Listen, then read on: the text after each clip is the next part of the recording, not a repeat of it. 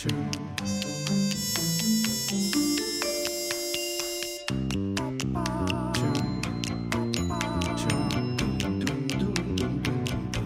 to the Thriving Artist Podcast, an educational feature of the Clark Hulings Fund for Visual Artists. The Clark Hulings Fund exists to provide business training and entrepreneurial learning to visual artists to turn working artists into thriving artists. Sending our appreciation to Jerry's Artorama for supporting CHF and this episode of the Thriving Artist Podcast. Jerry specializes in art supplies and framing. You can find them online at jerrysartorama.com and at 17 retail locations across the country. Jerry's passion is to serve artists. They're on Instagram at at sign Jerry's Artorama.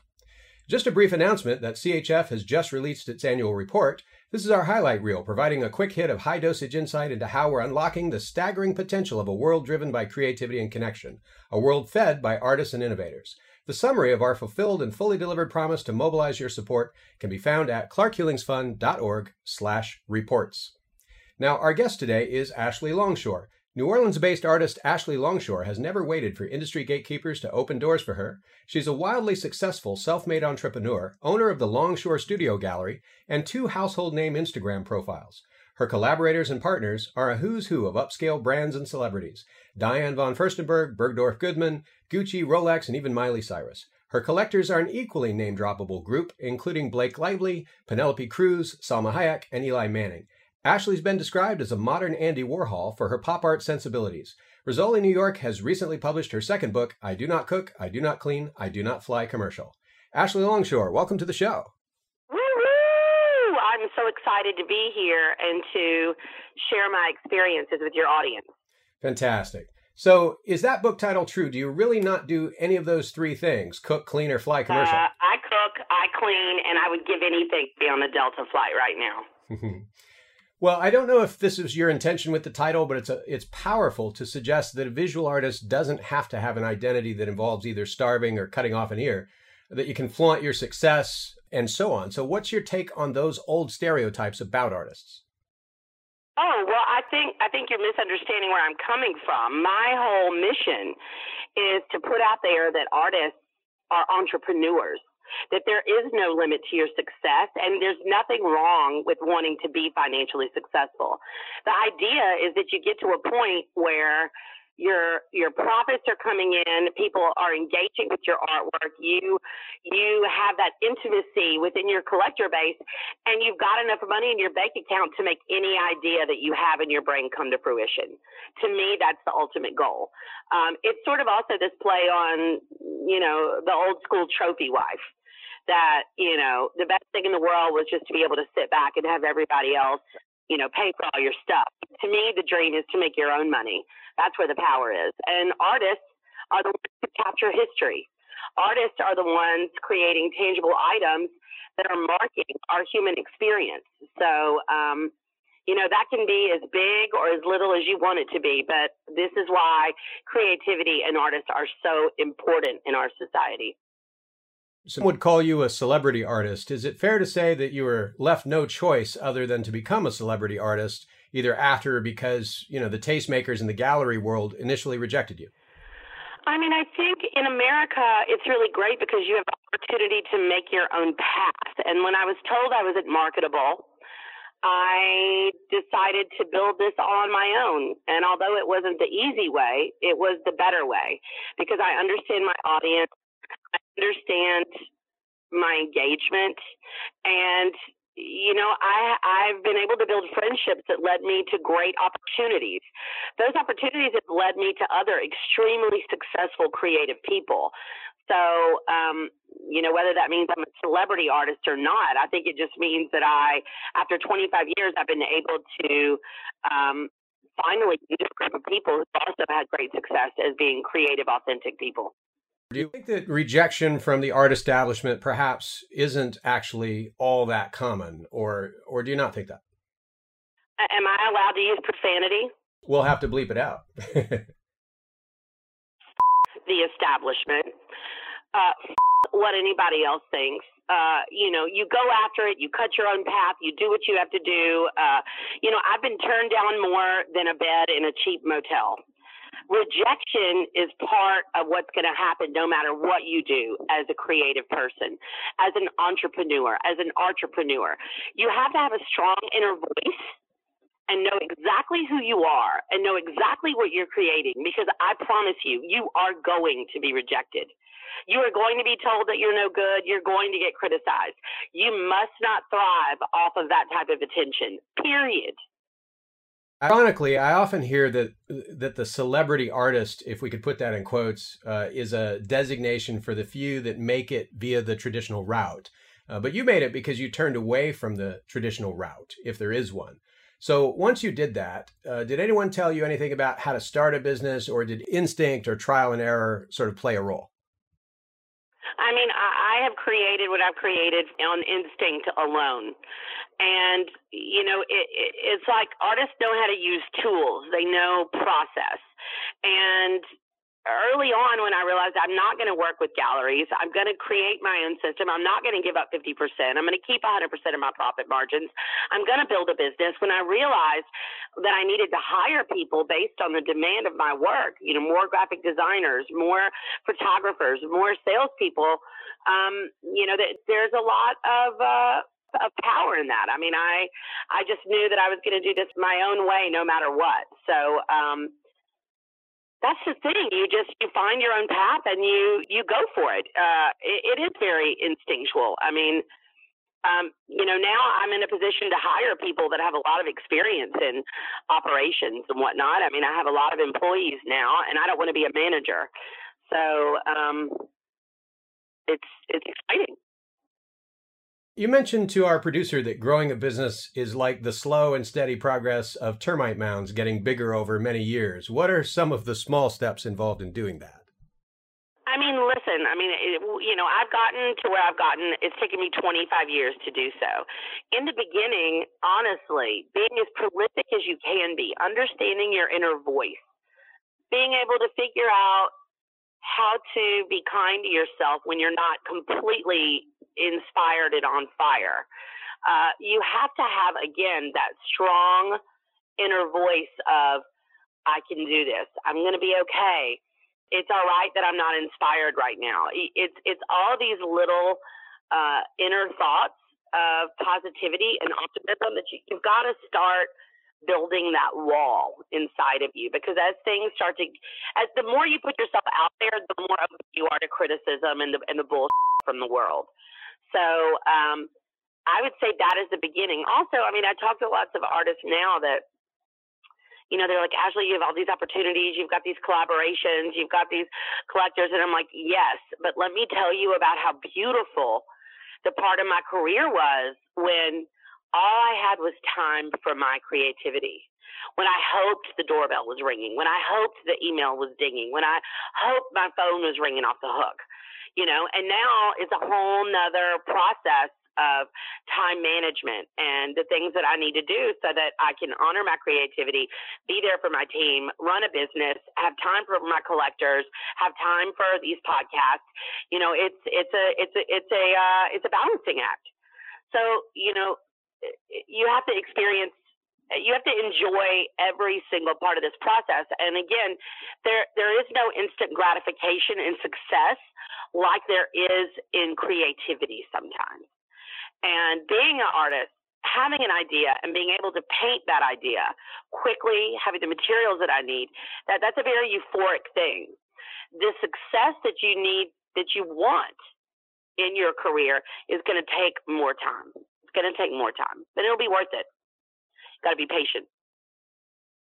So you employ a team of 30 people. You're a job creator, and we make that argument at the Clark Hulings Fund quite frequently that successful artists do create jobs, do contribute heavily to the economy. Can you tell me a bit about that workforce, what they do, why you have so many, and how they like their jobs? I'd kind of like to get a reality program view of that world. Um, I have an incredible team. They're all they're all very artsy, creative individuals. Uh, but I have photographers. I've got uh, a team of multimedia liaisons that help with all of the glitter application and bedazzling. I have a sales team. I have a special projects coordinator. I have um, a publicist.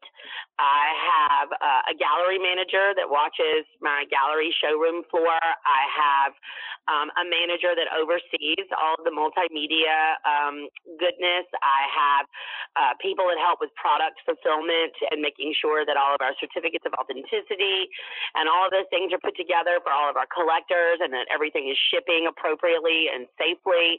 I mean, you know, there, there's a lot of layers to this. It's, it's like an onion, really. I have um, a, a person that just specializes in Shopify that helps me with my manufacturing. I have a head of manufacturing I have sourcing people that are helping me when I go, hey, I have an idea. I want to do um, two special edition cookie jars, you know, every year. Um, and then I've got a sourcing person that helps me find uh, the right artisans that can help help that come together in my vision. Um, then I have someone that helps me run Artgasm. So, you know, as the demand has gone up, I've been able to hire this incredible team of um, creative, inspired, enthusiastic, uh, gracious individuals that are proud to be a part of a team that's really making moves in the art world. Last we counted 288,000 followers on your main Instagram, 58,000 on a second one, and it's a huge sales platform for you. Uh, one could say size matters, but you didn't get there overnight. And there were some punctuated moments of epiphany. So tell me about the time when you sold $1.3 million worth of art in 45 minutes on Instagram. Which time do you want me to tell you about? Your pick. Um, you know, I mean, listen. At the end of the day, I think I see I see young artists pulling prints of their work when their paintings are only twenty five hundred dollars, and I think, damn, you know, people spend a lot more than that on handbags. And we are talking about art. We're talking about a luxury item, and that doesn't mean that all art has to be a million dollars. But I think when you look at your career, you have to go, well, if I'm pulling prints and I'm making T-shirts that cost twenty dollars and iPhone covers that are fifteen dollars, what, what am I saving? Why am I not figuring out my audience? Why am I not going in with the idea that, my goodness, you know, pe- people spend a fortune on shoes. I mean, a pair of high heels can cost eighteen hundred dollars. Boots that women buy cost four thousand dollars. And I mean, no, not everybody is buying that, but also not everybody is an art collector. You know, being able to collect something uh, that somebody, eh, you know, they're taking their spirit and putting it place where you can actually buy it and live with it. That that is a very euphoric, exciting, very luxury type of thing. Um, through, you know, thinking about my work in this way, I've always known, you know, I'm not going to pull any prints right now. Prints are the ultimate insurance policy. I'm not going to go out and dilute my brand by having my work in a bunch of different galleries. I'm not going to take the products that I am making that are limited edition and allow other stores to sell them. Because if I do that, I'm diluting the impact that I can make and the demand when I make releases. And the idea is here it is, it's coming. If you want it, um, here's the link. You get on there and get it because this thing is going out to a lot of people, and you gotta you got one chance to get it. And it's just basic, you know, laws of economics, supply and demand kind of thing. You have a subscription series also called Artgasm, where I think collectors pay a fee monthly or annually to get hand signed items from you. How did that idea come about, or was it uh, to market to a specific demographic of buyers? Well, yeah. I mean, in, in in what we were just discussing, in me not making prints and giclées and all of that sort of thing, it is it, it's a way for somebody to and and we do. You can make monthly payments, so you can buy the five hundred dollars subscription all at once. But I have fun for for me to take one of my painter's palettes that you know is the foundation of all my work and to have it signed and send it out to an artist. This is something that's going to accrue in value. I mean, can you imagine if you had one of Andy Warhol's rollers from his screen printing? I mean, you know, not again, not everybody is ready to make that entry level investment of, you know, three thousand dollars to my artwork. But maybe they have fifty dollars a month or five hundred dollars a year to get these extremely limited edition cool things that I'm creating specifically so that they go up in value. It really honors the idea that, you know, um, what artists make are, are special. Like for example, do you remember when Andy Warhol made that book of one dollar bills? And I think it was it was a hundred and eighty one dollar bills, but then the cost of the book was three hundred and sixty dollars just because it had his name on it, and it was like he doubled the price of it just by saying, you know, because he put it together. You know, artists are special. We only have so many days on this planet to create. So you know, it's nice to have a platform that isn't prints and giclées and, you know, stuff. There's other creative ways to get out there in business. Um, you got to be creative with your marketing as you are with your artwork. So uh, I think you own your own galleries. You didn't make your you're not on the back of galleries, nor they on you, but you own your own. And although obviously the the pandemic has paused most in-person art transactions right now, other than some COVID graffiti I saw near the subway.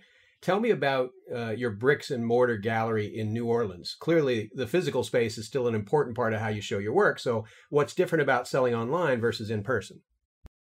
Well, I'll tell you one thing. Uh, my marketing strategy um, has always been to be reaching out to bigger cities and um, you know, look, I love New Orleans more than anything, but we don't have a huge entrepreneurial base here that has a lot of new money that's constantly buying new stuff. We're a city that lets the good times roll. We celebrate art. That's why I love being here. But I've really centered most of the majority of my marketing efforts in much larger, wealthier markets. Because of that, uh, the majority of the art that I'm selling, 80, 85, 90% of it has always been, you know, uh, getting leads in from social media, getting people that had seen my work in New York, shows in Houston, things I've done in San Francisco, Miami, London, even in Shanghai. That that you know, I'm trying to create that engagement from doing all that work. So now during this quarantine, I've got these followers, I've got this base, this strong email base I've been growing for years, and you know, I can post a new painting and boom, you know, people already know what they're going to get. The other thing is, and I say this all the time, you could see a cake image on social media. Well, yeah, it looks delicious. It looks great. How often does that thing look worse? How often does that cake look or take or you know w- w- once you finally get it in front of you and you can drag your finger through the icing, it's even better than it was in the photograph. So I've never had a situation where somebody received the artwork and they were disappointed after only seeing it in, a, in an image. I think the most important thing is is creating creating that energy and that inertia to let your buyers know now is the time to collect. And you do that using the media, using social media, using events, you know, continually being prolific building, building. You know, it's not social media is not just the answer. Having one art show is not the answer. It takes years of putting, you know, lots of lines in the water. The more lines you have in the water, the more fish you can catch. Period. Most artists, I'd probably ask, who are your collectors and how did you find them? But it seems like your collectors find you.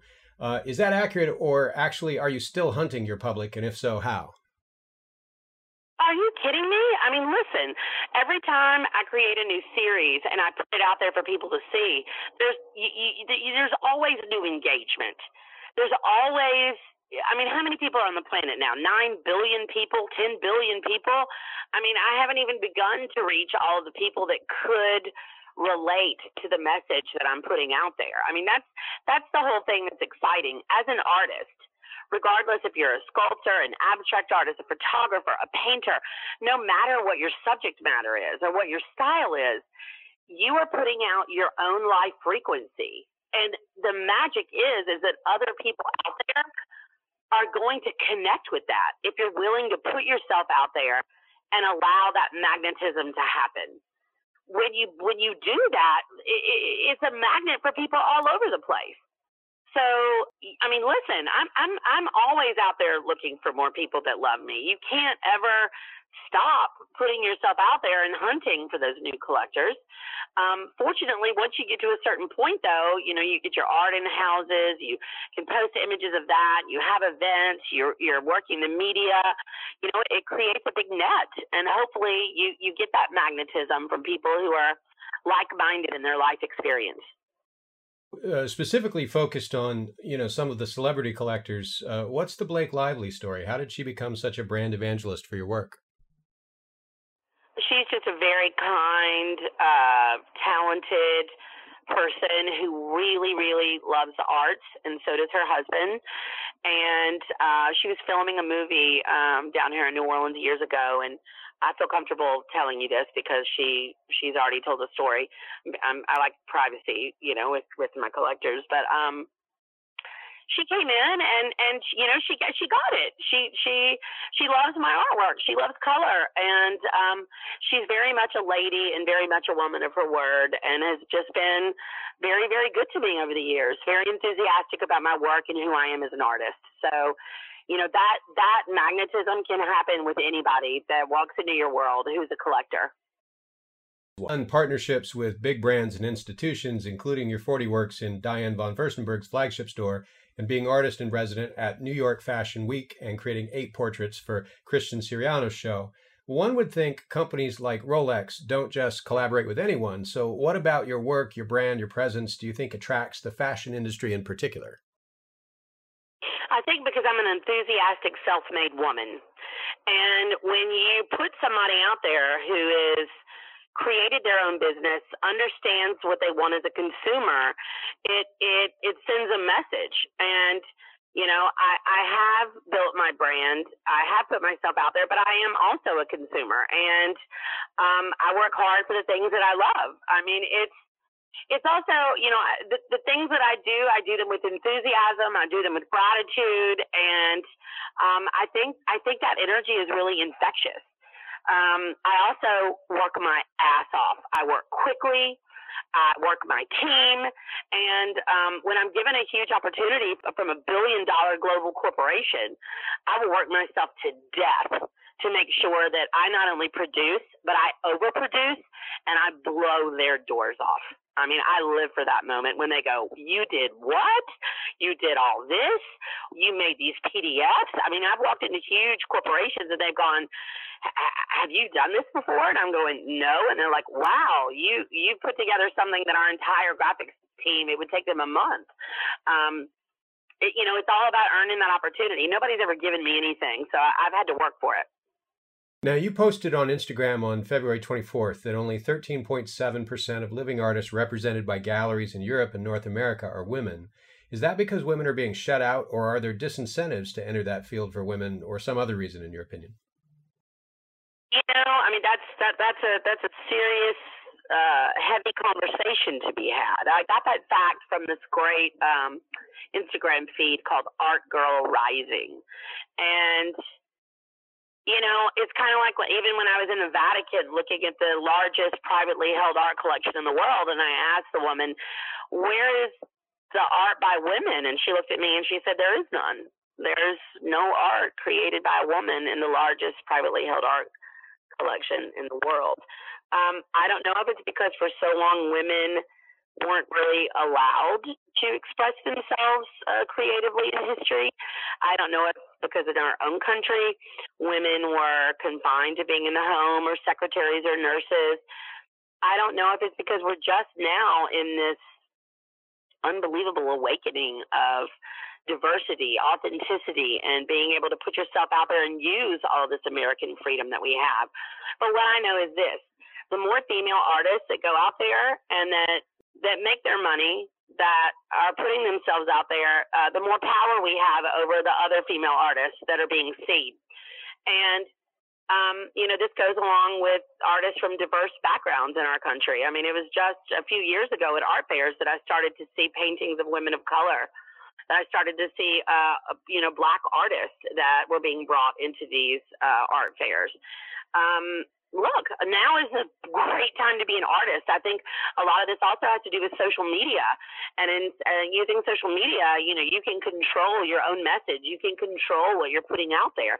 And the world sees it. There's so much talent, so much creativity. And again, it's, it's every human being expressing their own version of their life that creates this unbelievable web of creativity that we're living in that marks history.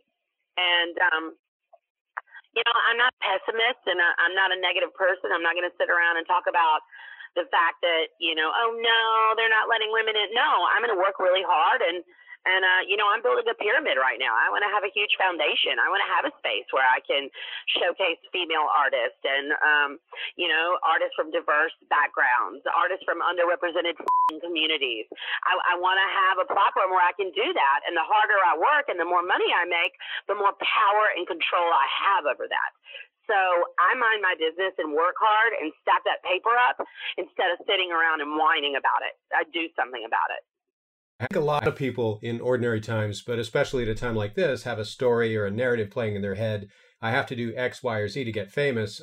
Uh, I have to do X, Y, or Z to be successful, and I can't win until X, Y, or Z happens to me. But you seem to have a take uh, a take the bulls by the horns approach. If you could speak to, well, you say the horns, I grab in somewhere else. there you go. Well, if you could speak to your earlier self about taking action, getting off your chair of perhaps pity, insecurity, demoralization, putting your verve into action, what would you say to that young artist uh, newer in her career? Listen, he, here's the thing. You, you've got to start off by, you know, success is so relative. I can tell you right now that success in my career, I feel the same way right now when I sell a painting to somebody that I have to refer to as Her Excellency, as I did when a housewife would buy one of my paintings for $50 23 years ago. When I got that $50, I can't tell you how good that felt. And that felt like success because I earned it on my own. You've got to enjoy the moment that you're in. You cannot always be looking forward to something else. If you set a goal to be able to have an art career where you can pay your rent, buy groceries, and buy art supplies, let me tell you, you are successful. That is the beginning of your success. You must find out how to be your most prolific. You must find out who your audience is you must have that strong inner voice of I believe in me. Everything's going to be okay. I I sent 10 emails today. Nobody emailed me back, but that's all right. I emailed them. I made 3 calls today. You know, if your mission is to get into galleries, look at them as a business relationship. They work for you. If they believe in you, ask them to purchase that art at 50% so that you're not having to keep track of your inventory. Think about yourself as a business person and respect yourself and be kind to yourself, you are the only person you will spend every day of your life with. Your success will begin with a healthy inner monologue so that you can deal with the rejection. The world is going to serve you. You are going to get rejected. They are going to tell you you cannot do it. You must say, I will succeed. I can do this.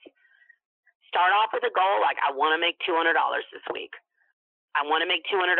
How can I get creative with my marketing? How can I find out who my audience is? You know, start with that. Start with that. It's the little steps. No instant gratification. Instant gratification gets you drunk, high, or pregnant, period. Putting percentages of your sales back into the culture, namely around the current pandemic and recession, and those relief efforts include the Art Can at New Orleans Children's Hospital, New Orleans Women and Children's Center, Project Lazarus, and other things. Has your financial plan for the year had to change a lot to make those things happen? No, no, because I was simply making donations based off how much my collectors were supporting me in the hopes that I would be able to do that. I mean, being able to um, take care of my team, make sure that everybody was able to pay their bills and and I could keep everybody exactly where they were before this pandemic um, I had to restructure my marketing a little bit um, and putting some smaller pieces out. I, I just kind of automatically assumed that because of the nervousness within the economy, uh, people would would be more likely to be drawn to things with a lower price point at this time. And I was already doing my spring smalls release, so you know, I was blown away by the support that my collectors have given me over the last two months. And yeah, I mean, as of right now, we've put over $150,000 back into the community. Needless to say, these are pretty strange days. What's making you happy or inspiring you or making you laugh right now? Uh, I love sunshine. Um, I love I love seeing my collectors happy. I love my dogs. Um, I love binge watching shows with my partner. I love um, cooking. I have some of my best friends who are in my quarantine, is what I call it, who um, we've been spending long weekends together, and um, that's been really nice. But um, I mean, this has been a really stressful, uh, very high anxiety period for me, and I have to say the last two and a half months have probably been the most challenging of my career emotionally.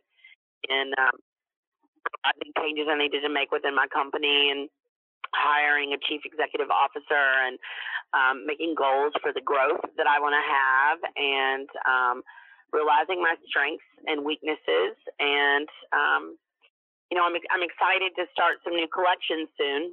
So, um, you know, there's that. You've been listening to the Thriving Artist Podcast, an educational feature of the Clark Hulings Fund for Visual Artists. If you've enjoyed this program, be sure to subscribe to new episodes and review your experience on iTunes, Spotify, or wherever you tune in. For more information on Ashley's work, visit her website, ashleylongshore.com, or look her up on Instagram. For information on the Clark Hulings Fund, visit clarkhulingsfund.org. Thank you for listening. Thanks again to Jerry's Artorama, and thank you, Ashley. It's been really great having you. Thank you so much for the opportunity. Tune